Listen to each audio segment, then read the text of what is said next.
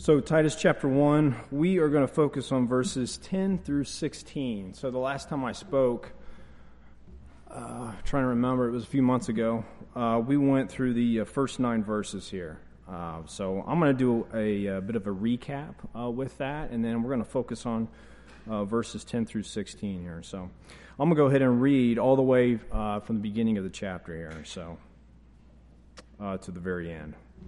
So, Titus chapter 1, verse 1, God's word says this Paul, a bondservant of God and an apostle of Jesus Christ, for the faith of those chosen of God and the knowledge of the truth, which is according to godliness, in the hope of eternal life, which God, who cannot lie, promised long ages ago, but at the proper time revealed his word in the proclamation which I was entrusted according to the commandment of God our Savior to Titus, my true son in the common faith, grace and peace from God the Father and Jesus Christ our Savior.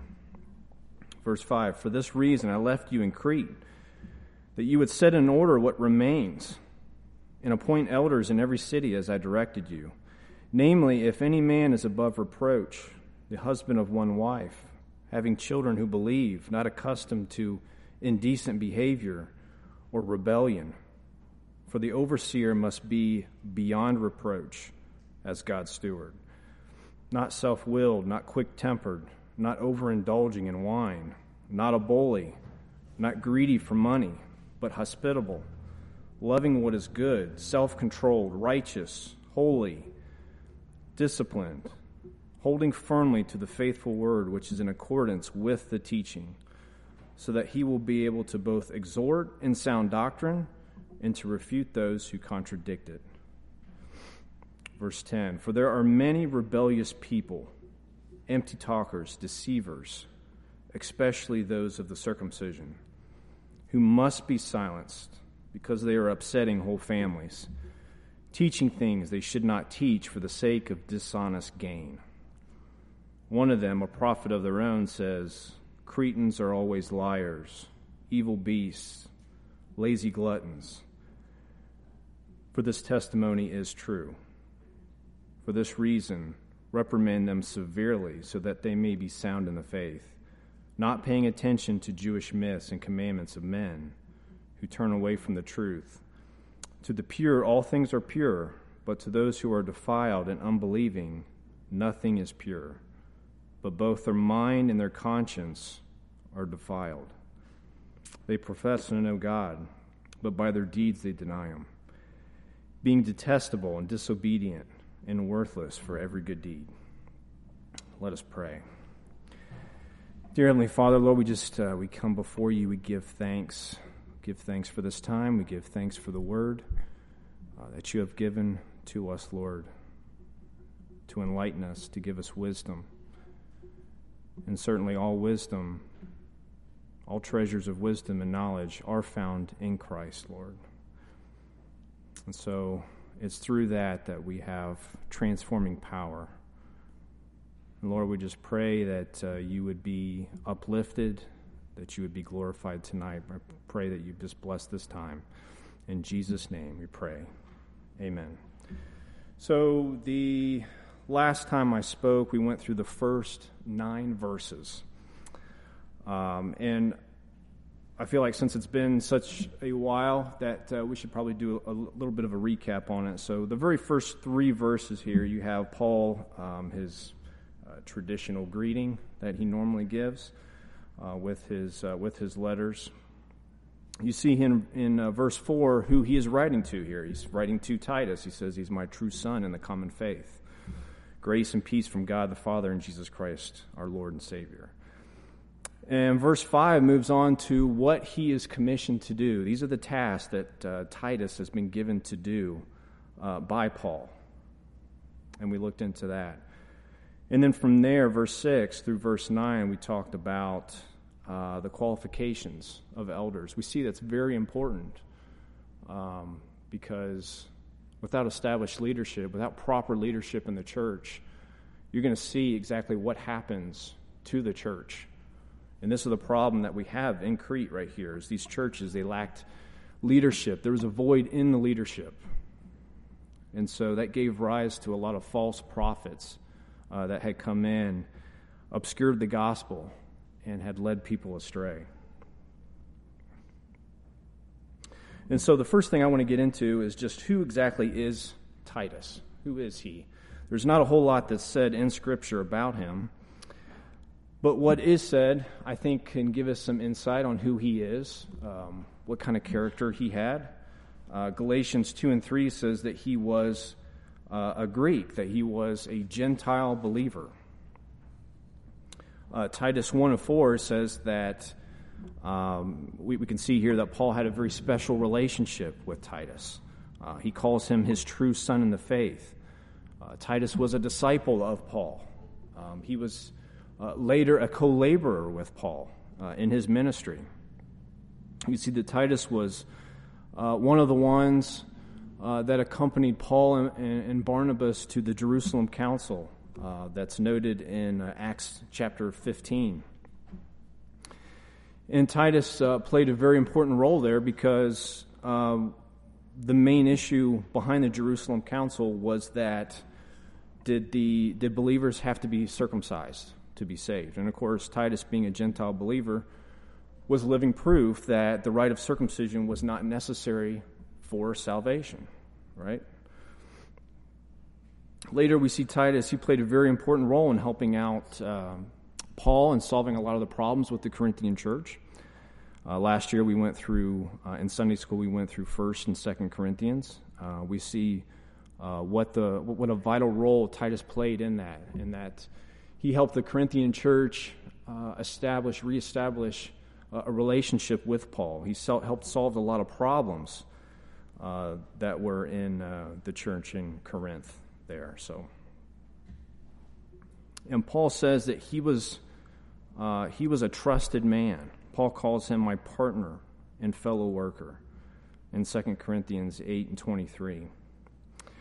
Titus was somebody who had a genuine care and love for the Corinthian believers here, despite many of the issues that were in the Corinthian church uh, one could easily have given up on that church because there were so many problems. But yet it says that in 2 Corinthians 8 16 and 17, it says that with much enthusiasm, he went on his own initiative to the Corinthian church to help solve these problems.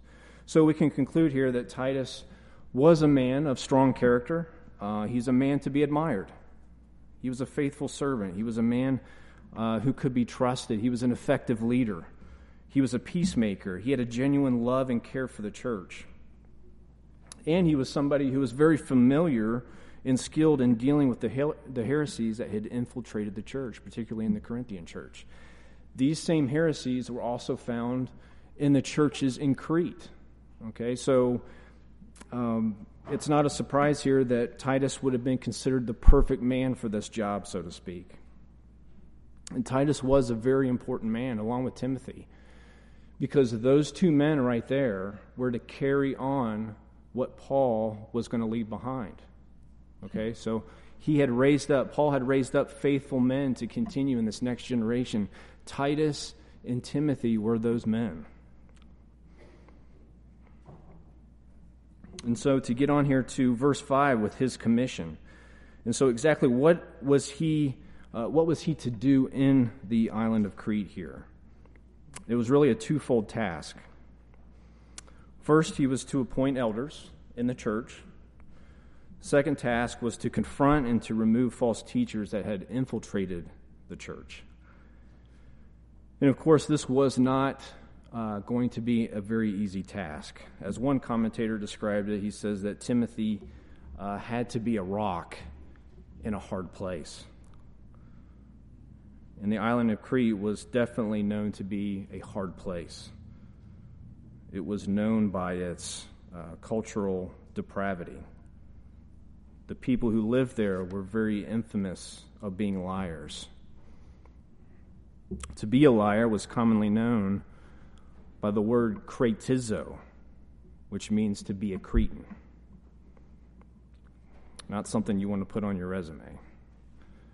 But of most cities, they were plagued by violence, by greed, by sexual corruption. And the churches there were saturated, saturated with false prophets. And so Titus was to be uh, this rock. You know, he was needed to be the one to confront these people, uh, to expose the errors, and to proclaim truth. And so it's not exactly uh, sure how the gospel reached uh, Crete, although Acts 2 and 11 does say that there were Cretans who had visited Jerusalem on the day of Pentecost. And there were likely those who had been converted by the preaching of the Apostle Peter. And of course, when they went back uh, to their homes, they likely had started a church. And we know that Paul had landed on Crete during his fourth missionary journey, and he likely saw what the condition of the church was at that time, particularly that it lacked leadership. There was a void in leadership there. And so, this is a prime example of why proper leadership must be established in the church. It needs to be men of character, those who hold to the faithful word, who teach sound doctrine. And by the way, this is something that Paul uh, would always do before he left the church is he would always appoint elders. There's three things that he would do when he would come into a new place. He would preach the gospel, he would establish a church, and before he left, he would appoint elders. Those that were qualified to lead. And so, seeing this leadership void in the church, Paul sends Titus to complete this task, this task that was left unfinished. And so, to look at the purpose of this letter, uh, as I said before, this next generation here was going to be uh, Titus to carry on the gospel, to help establish these churches. And so it was a sort of a passing on of the baton, uh, so to speak. And so it was designed, this letter is designed to help uh, equip, to uh, strengthen him for this task that he's going to have at hand right here. So. And it's also a letter here that is to arm Titus with an authoritative document.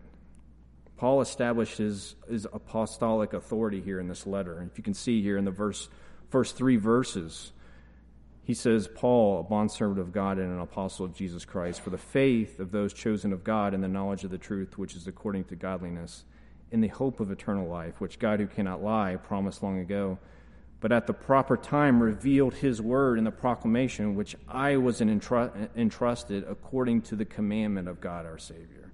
And so Paul is making it clear here that he's passing his apostolic authority on to Titus instructing him to function to uh, direct it uh, as, as it should be directed. And so Titus being a young man, Paul knew that he was going to face opposition. So, this was one purpose of this letter to show that his authority here is going to be delegated to Titus. And if anybody tries to go around Titus, they're going to have to deal with Paul. And Paul has his authority from Christ. Right? So, third reason it's really for us now. It's, re- it's a model of how the church, this whole letter, this pastoral letter here, is a model of how the church should operate. Um, it gives us a model of how the church should function, how to be a strong church. It deals with qualifications for spiritual leadership, it deals with false prophets, it confronts sin, it spells out roles and spiritual obligations of those in the church, uh, in the family, practical implications of our salvation and how to live godly in a godless world, to be, uh, to be an effective witness, to live pure lives. And so, the last time we discussed the importance of the spiritual uh, leadership in the church, verses 6 through 9. And so now we're going to move on here to verses 10 through 16 here, where Paul gives uh, instruction on dealing with these false prophets in the church. And Paul makes it clear here that people these people must be dealt with in the church. Otherwise, it's the consequences are devastating. This reminds me of somebody that I know that spoke about he was a U.S. soldier uh, who served in the war in Iraq. This was during the early 2000s. And he told me just some of the challenges that they faced there. And one of the challenges was was just the ability to identify the enemy. They didn't know who the enemy was because they were insurgent. It was an insurgency. And so they weren't sure who they were. They knew that they were among them, but they didn't know who they were. It could have been the person who was helping you give uh, helping give you directions during the daytime. It could have been the person uh, that was selling you food in the marketplace. And it was that same person who was firing rocket propelled grenades at you on the rooftop at night. And so, on one occasion, and you may be familiar with it, it was back in 2004, I believe. It was one of the military bases up in Iraq, and uh, it was um, an insurgent who had, it was an enemy insurgent who came into a military installation, into a military base. He went into the cafeteria at the busiest time of the day. He got his food tray and he walked into the middle of the cafeteria and blew himself up. It ended up killing 23, 23 people, among them 13 U.S. soldiers. So you can see how devastating that was. And that was a time when everybody had let their guard down, and really understandably so, because there would have been no thought or expectation that the enemy was among them at that point, right there. But that reminds me spiritually of what the church is in, the condition the church is in right now. You see, the church is asleep. It's the same challenge because many churches don't even realize that the enemy has infiltrated in disguise. Jesus says in Matthew 7 and 15, he says, Beware of false prophets who come in you in sheep's clothing, but inwardly are ravenous wolves. False prophets are as dangerous to our souls as ravenous wolf, wolves are to a flock of sheep. And so Christ says again in Mark 13 what it's going to be like before his return. Six times, he says in this passage. He says, Be on the alert, take heed, see to it, be on guard. It's the dominant theme of this passage here. In Mark 13, 5 and 6, he says, See to it that no one misleads you. Many will come in my name, saying, I am Christ, and will mislead many. So we need to live with discernment. We need to live with a heightened awareness of what's going on around us. We need to see, not just see, but to understand and to see with discernment and to respond with wisdom. I can relate to that as my as a job as a police officer. It is critical that I have discernment. In my training, we talk about 12 deadly errors. One of those deadly errors is ignoring danger signs. If I ignore danger signs, I potentially could be in a lot of trouble. So I need to know that beforehand. Not every danger presents itself immediately.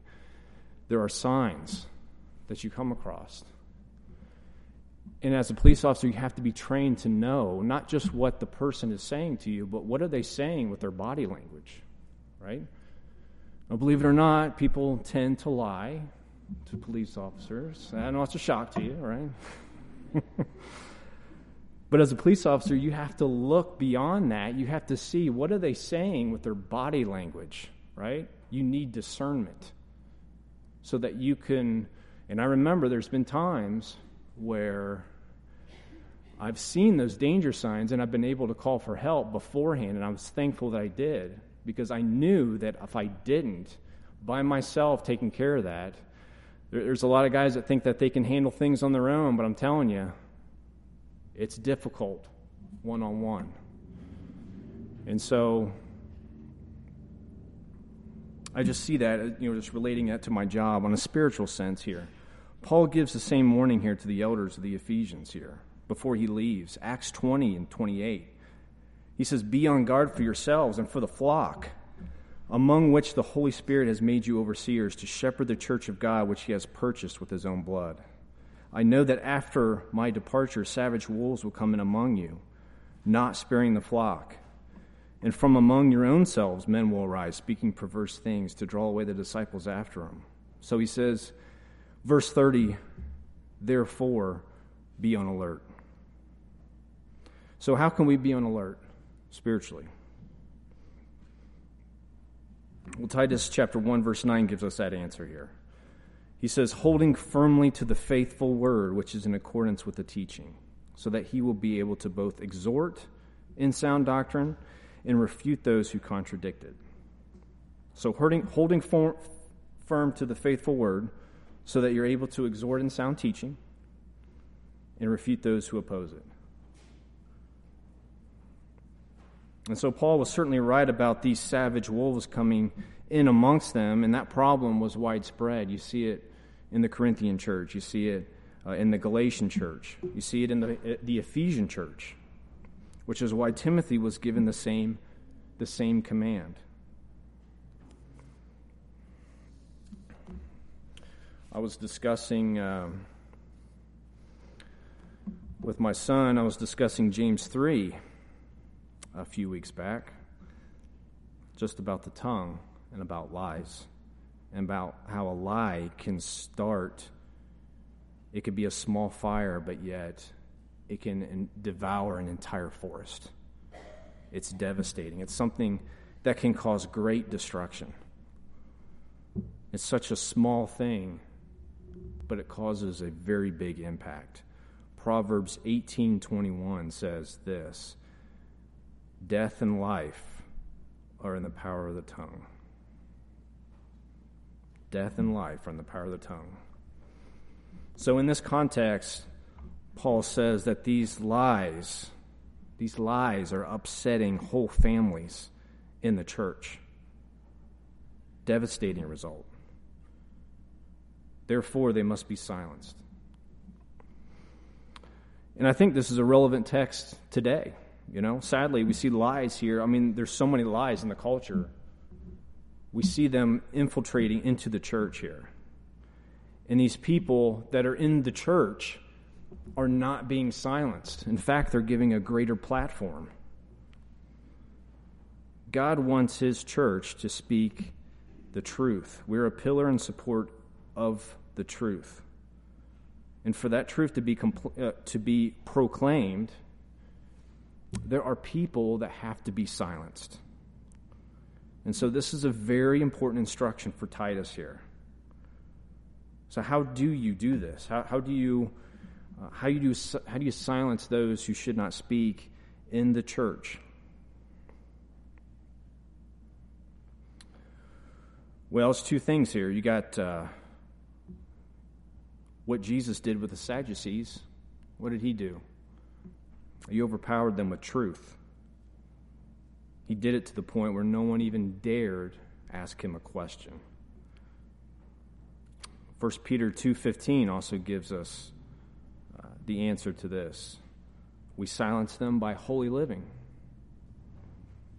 He says in that verse, "For such is the will of God that you do the right, that you by doing right may silence the ignorance of foolish men."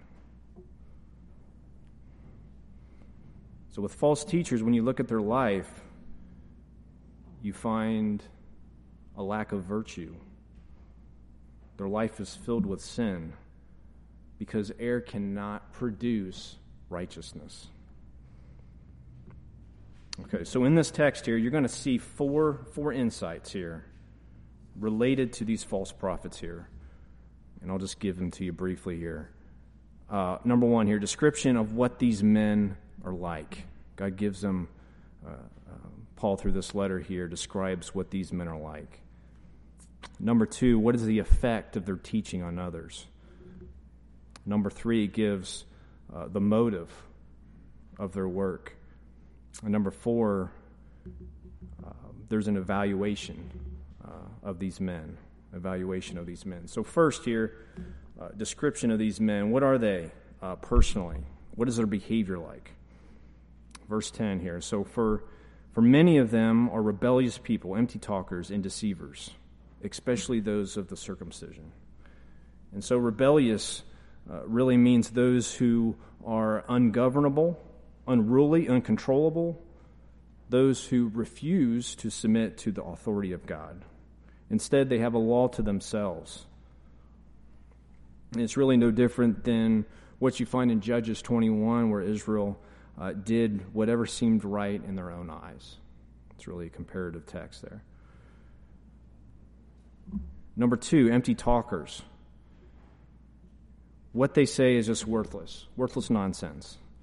And so the root word of this, uh, of this word here really means idol worship. And it's specifically worship that produces no righteousness, nothing of eternal value whatsoever. 1 Timothy 1 and 6, Paul refers to this as fruitless discussion. It's all designed to impress, but it completely lacks any substance at all. Number three here deceivers. They deceive those that are around them, they use Bible esque language. They're familiar with Christian buzzwords. I came across this quote from Henry Beecher. I thought this was pretty good related to this. He said, Whatever is almost true is the most is among the most dangerous of errors, because being so near to the truth, it is more likely to lead astray. That was a good quote. And so to finish here, verse 10, it says a description of these men, especially those of the circumcision. So, who are these people that are of the circumcision? Well, these are men that uh, is recorded in Acts 15 and 1. It said some men came down from Judea, began teaching the brethren, unless you are circumcised according to the custom of Moses, you cannot be saved.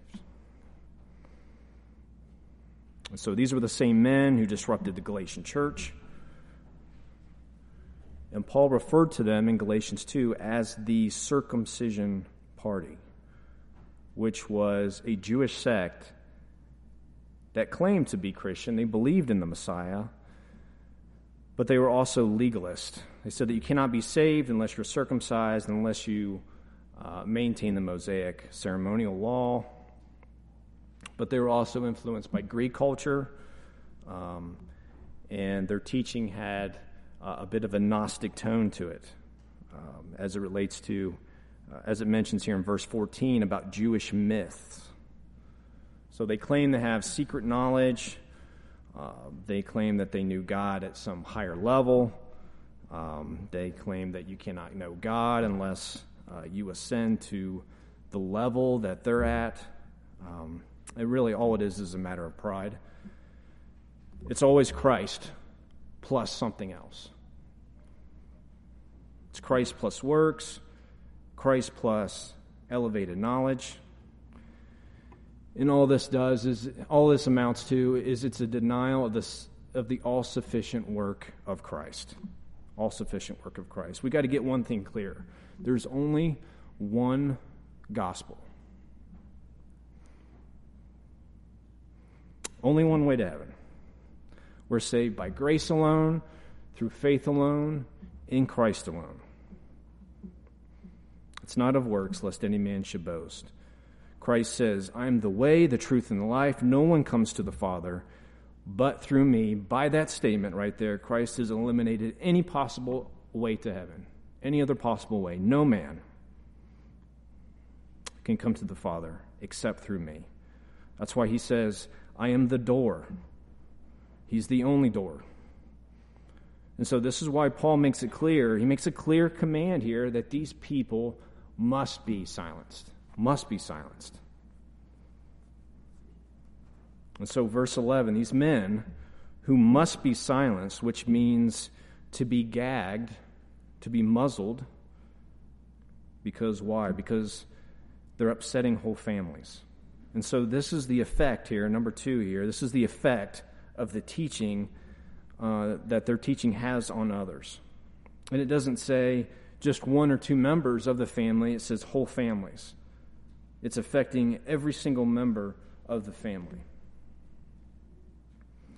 And this word upsetting here is in present te- tense, indicating that it's a continual, habitual work going into homes and undermining their faith. And that's one thing that false teachers tend to do is they attack you when you're isolated. It's easier to attack you when you're isolated. 2 Timothy 3 says, In the last days, difficult times will come. He says, There will be men who oppose the truth, men of depraved mind who reject the faith. These men will enter households and captivate weak women, weighed down with sins, and led on by various impulses. They take advantage of women with guilt, with problems that they can't resolve. And so look at today. How do they enter households today. It's easier than ever by television, internet. Their access to people is greater than it's ever been. And plus, you're in an isolated environment right there.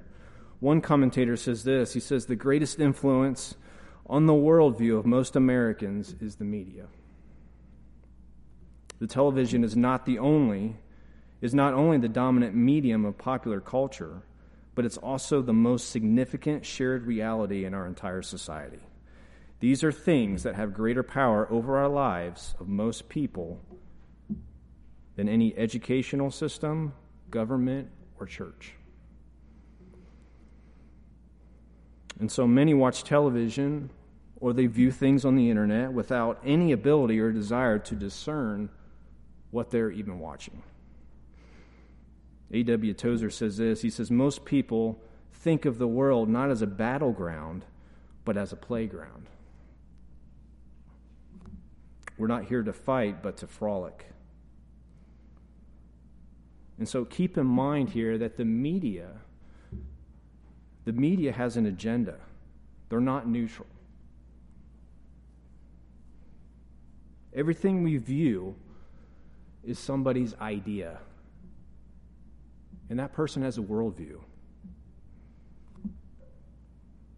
And we need to be mindful of that. Some of the worst things that I've seen are cartoons.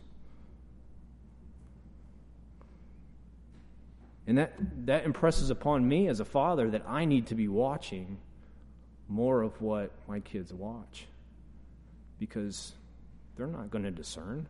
I do that, I have to do that for them.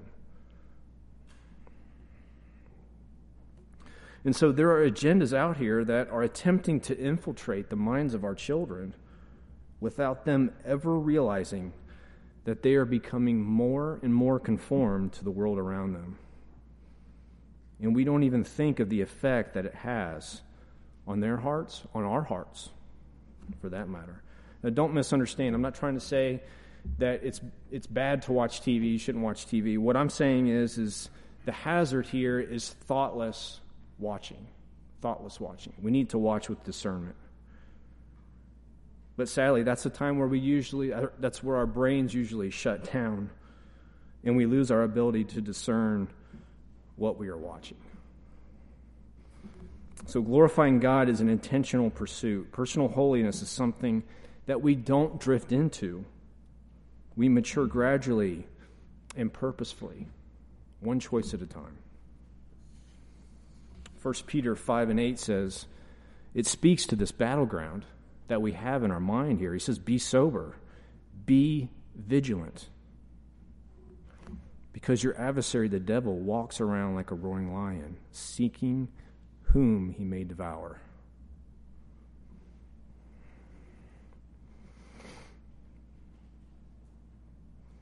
So the third one here is motive. What's the motive that these false teachers have? That's the end of verse 11 here. It says, teaching things they should not teach for the sake of sordid gain. That's dishonest gain.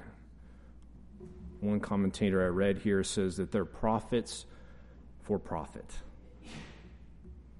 They're in it for the money. That's what drives them. And if there's no money, there's no enticement to even do it. And you look at the elder qualifications here in verse 7, it says, not fond of sordid gain, of dishonest gain. First Timothy says that the potential elder must be free from the love of money. And because the issue here is that money could potentially dictate how you operate as a as a pastor. And so when you see your position as a teacher as a career designed for personal advancement for profit, that's a very dangerous condition to be in because it leaves you susceptible to compromise. And so that's why they have to be free of the love of money. Verse 12 One of themselves, a prophet of their own, says, Cretans are always liars, evil beasts, lazy gluttons. Uh, doing some research on this, this was one of their own pagan prophets, Epimenides. I hope I pronounced that right. Epimenides, who lived in the sixth, sixth century here before Christ. And I thought since he was a Cretan, maybe what he said was a lie too, but Paul says, he says, this statement's true, so we'll take this as, as a true statement. He says, they're always liars, evil beasts, lazy gluttons. Evil beasts here really describes their actions like wild animals. They live solely at the level that their depraved sensual appetite and passions drive them. Lazy gluttons. It's very interesting. This was a Greek word, argos, which means unemployed stomachs. They wish to eat without working to earn their living. They hated to work but loved to eat, being self indulgent. And so Paul says, verse 13, this testimony is true. For this cause, reprove them severely so that they may be sound in the faith here. Uh, there's two words here that I focused in on. For this cause, reprove. Reprove them severely. Okay, so reprove here is to correct by bringing the truth to light. Essentially, the same thing what Jesus did with the Sadducees. He overcome them with truth. You're bringing the truth to light in correcting them. And so Paul instructs Timothy here in the same way. He says, reprove, rebuke, and exhort with great patience and instruction. Right? So the other word here, severely, is in a manner that's firm and forceful, just like what Bob said uh, earlier today, is that you have to deal with this firmly and forcefully. We're gentle with people, but when it comes to the gospel being attacked, we have to act firmly and we have to act forcefully. And so Paul is saying to Titus here that they need to be corrected in a firm and forceful way by bringing the truth of God's word to light so that the other person is compelled to see and admit their error of their ways with the goal that they may be sound in the faith. And if they refuse to be silent, you cut them off. You separate, disassociate yourself from them because truth and error cannot coexist. Cannot. Verse 14 not paying attention to Jewish myths and commandments of men who turn away from the truth. And so, like I said before, uh, discuss this this really just gives some insight as to what they taught, the things that they taught here. Jewish myths, it's really just a mixture of Jewish traditions and Greek philosophy.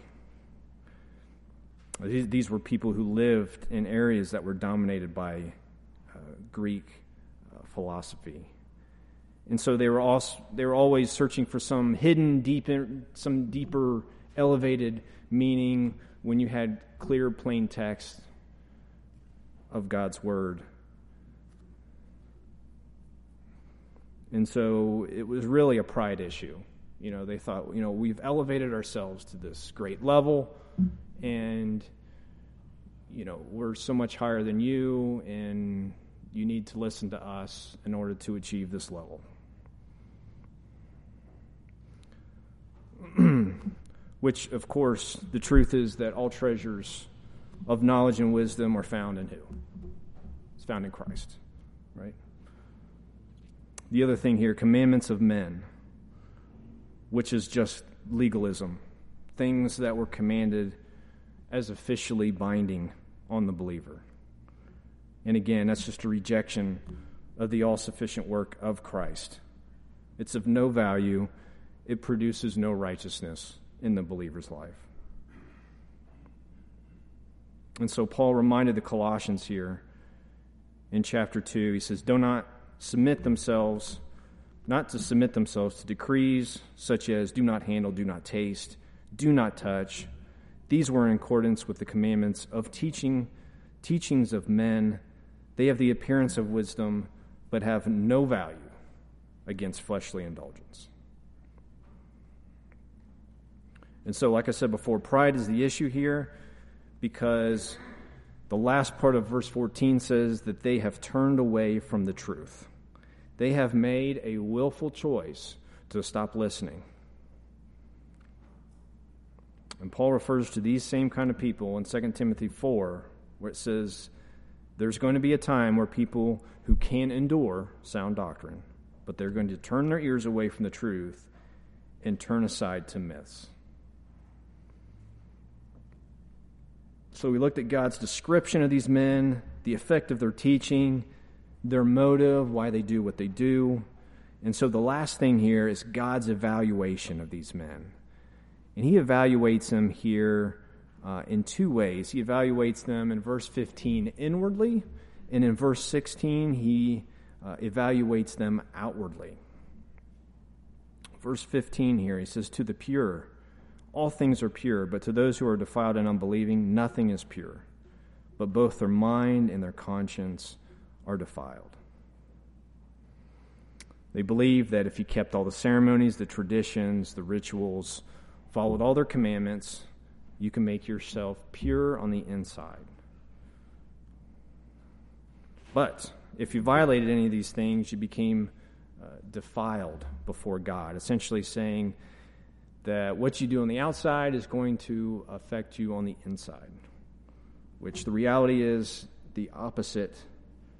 Jesus says here in Mark 7 that there's nothing outside the man which can defile him if it goes into him, but the things which proceed out of the man are what defile the man. So what Paul is saying here is that your, your, whole, your whole approach is wrong toward this. There's nothing that you can do on the outside to make your inside pure. Nothing whatsoever. Christ has to be the one that cleans you on the inside. And then that takes care of the outside.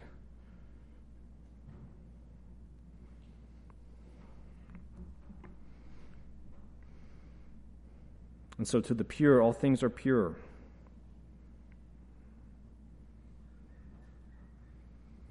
If you're pure on the inside, meaning that you're right with God, then everything that you do is pure.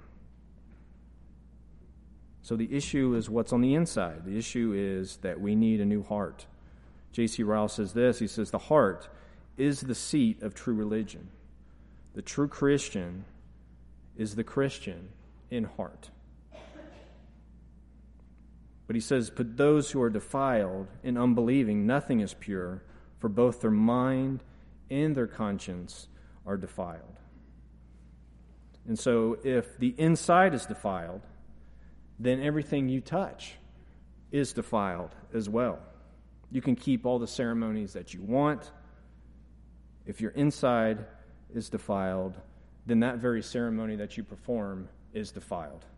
You desecrate God by the very ceremony that you do in the name of God and so that you make it impure, so that in the name of God, uh, it's actually a mockery of God. And so he says here that both their mind and their conscience are both defiled. And so he, he's trying to, to make the point here is the depth of their depravity, the depth of their defilement here. They say he says here the mind and the conscience. The mind being the intellect, and then the conscience refers to our ability to discern. That's uh, our sense of right and wrong. So we can't, uh, when it's defiled, we can't make a moral judgment. We can't make a true judgment. We can't, uh, our sense of right and wrong is defiled. And we cannot make a moral judgment. It's very similar to what it says in Romans. They turned away from the truth, they reject God. What does God do? God hands them over. It's a form of judgment where now he's handing them over to a depraved mind. It's really uh, speaking um, the same thing here. It's a mind that cannot function properly. And so the point here behind this whole statement is that we need to be clean on the inside. And only one person can do that that's Christ. And so that was the inward evaluation. The outward evaluation here, uh, Paul gives us here in verse 16. It says that they profess to know God, but by their deeds they deny him, being detestable, disobedient, and worthless for any good. This corresponds to Matthew 7 and 16, where he says that you'll know them by their fruit. Their deeds will prove whether they're a true believer or not. For false prophets, by their deeds, they deny him. That's why you see a lot of uh, charlatans on TV. Why is that? Well, there's a barrier there. You, you, can't, you can't get to them. You can't, see, you can't see their life. You can't see what they're like behind the screen. Because they hold to an appearance of godliness, but they deny the power to live it out. And so this is why they must be silenced. It says that they're detestable, they're disobedient, and worthless for any good deed.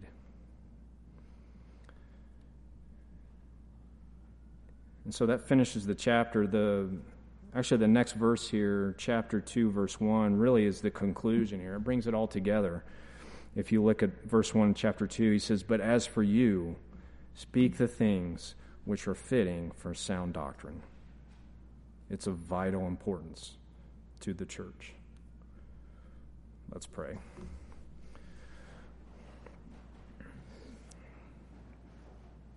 Lord God, I'm uh, just looking at this text, Lord. I'm most thankful for this church, Lord, that we are a pillar and support of the truth, Lord. I just thank you for your protection on this church. Thank you for our elders, Lord. As we see the condition here of the churches in Crete, what they became from a void in leadership, we see that the elders have such a vital role in the health of the church. Lord, I just thank you for their oversight, their diligence, careful study of the word, their teaching and sound doctrine, Lord. Not holding back from teaching hard truths. Lord, we'd see also from this text just how important it is uh, to have discernment. We are certainly in a battle, and there are forces working behind the scenes to try to capture our hearts and minds to try to lead us away from the truth, Lord. Lord, I just pray that we're faithful, we're committed to that truth, not to be silent to that truth. So we live in a time where truth is very unpopular, Lord. And I just pray, give us courage and strength to stand firm in that truth, Lord. I just thank you for this time, Lord. In Jesus' name we pray. Amen.